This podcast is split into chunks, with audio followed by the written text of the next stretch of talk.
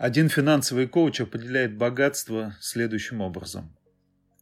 Ваше богатство определяется количеством дней, которые вы можете прожить, не нуждаясь ни в чем. Еще раз. Богатство определяется количеством дней, которые вы можете прожить, не нуждаясь ни в чем. Например, если вы зарабатываете в день тысячу рублей, и вы хотите 30 дней прожить не работая, то вам нужно будет скопить 30 тысяч рублей. В Евангелии от Марка в 14 главе рассказывается о женщине, которая принесла кувшин с дорогим маслом. Она взяла, вылила все и помазала этим маслом Иисуса. В пятом стихе написано «И роптали на нее». «И роптали на нее».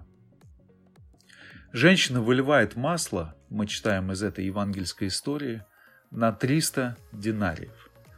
300 динариев – это 300 дней работы. Потому что мы знаем, что человек в то время, проработав один день на сезонной работе, получал приблизительно один динарий. У женщин легкого поведения, которая сделала это, был запас на 300 дней жизни. Она бы выжила в любой кризис – и спокойно преодолела бы любую пандемию. Кто-то обратил внимание на то, что она грешница. Фарисей, хозяин дома, где находился Иисус, подумал сам себе, если бы Иисус действительно был пророком, то он бы знал, что это за женщина, и, вероятно, не принял бы от нее такой сомнительный подарок. А кто-то, наоборот, обращает внимание на столь дорогую и нелогичную трату. Здесь видно, что эта проститутка отдала все, что имела. Внимание! Мы с вами обращаем внимание очень часто на сумму и кто этот человек был в прошлом. Мы не видим с вами, кем она стала сейчас, общаясь с Иисусом. А это и есть ее покаяние. Мы на самом деле лучше знаем, как ей стоило потратить эти деньги и на что ей стоило их потратить. Эта история очень похожа на историю бедной вдовы, которая описывается двумя главами ранее, в Евангелии от Марка, 12 главе, которая отдала всего лишь две копейки все свое дневное пропитание. Внимание! Мы снова с вами обращаем внимание на сумму и кто человек. У вдовы денег на один день, две копейки, свое дневное проживание. Она живет сегодняшним днем, но все равно жертвует по максимуму. По-человечески сумма никакая, и сама женщина какая-то ущербная. Вдова, никого у нее нет.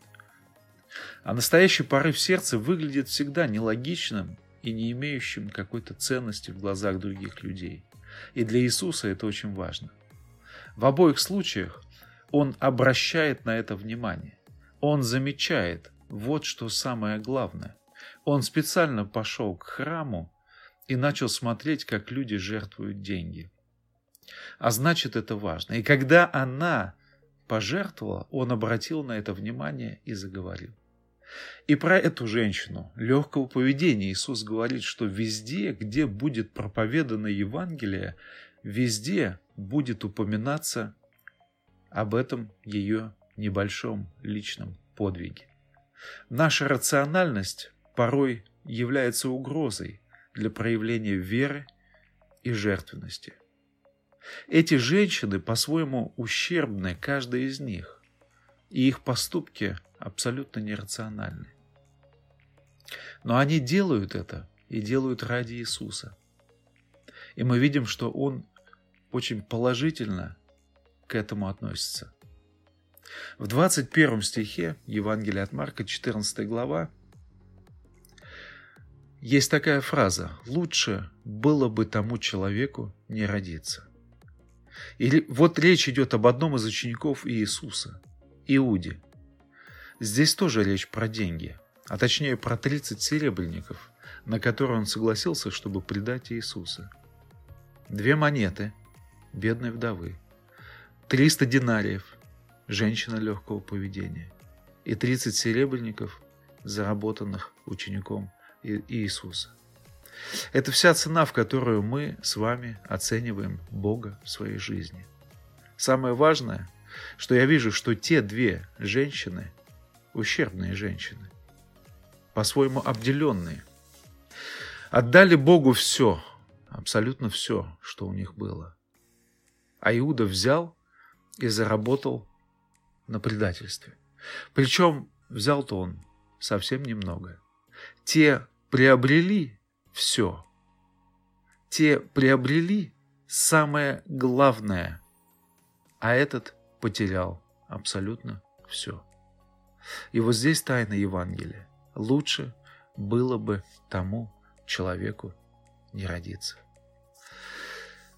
Чем измеряется наше богатство сегодня?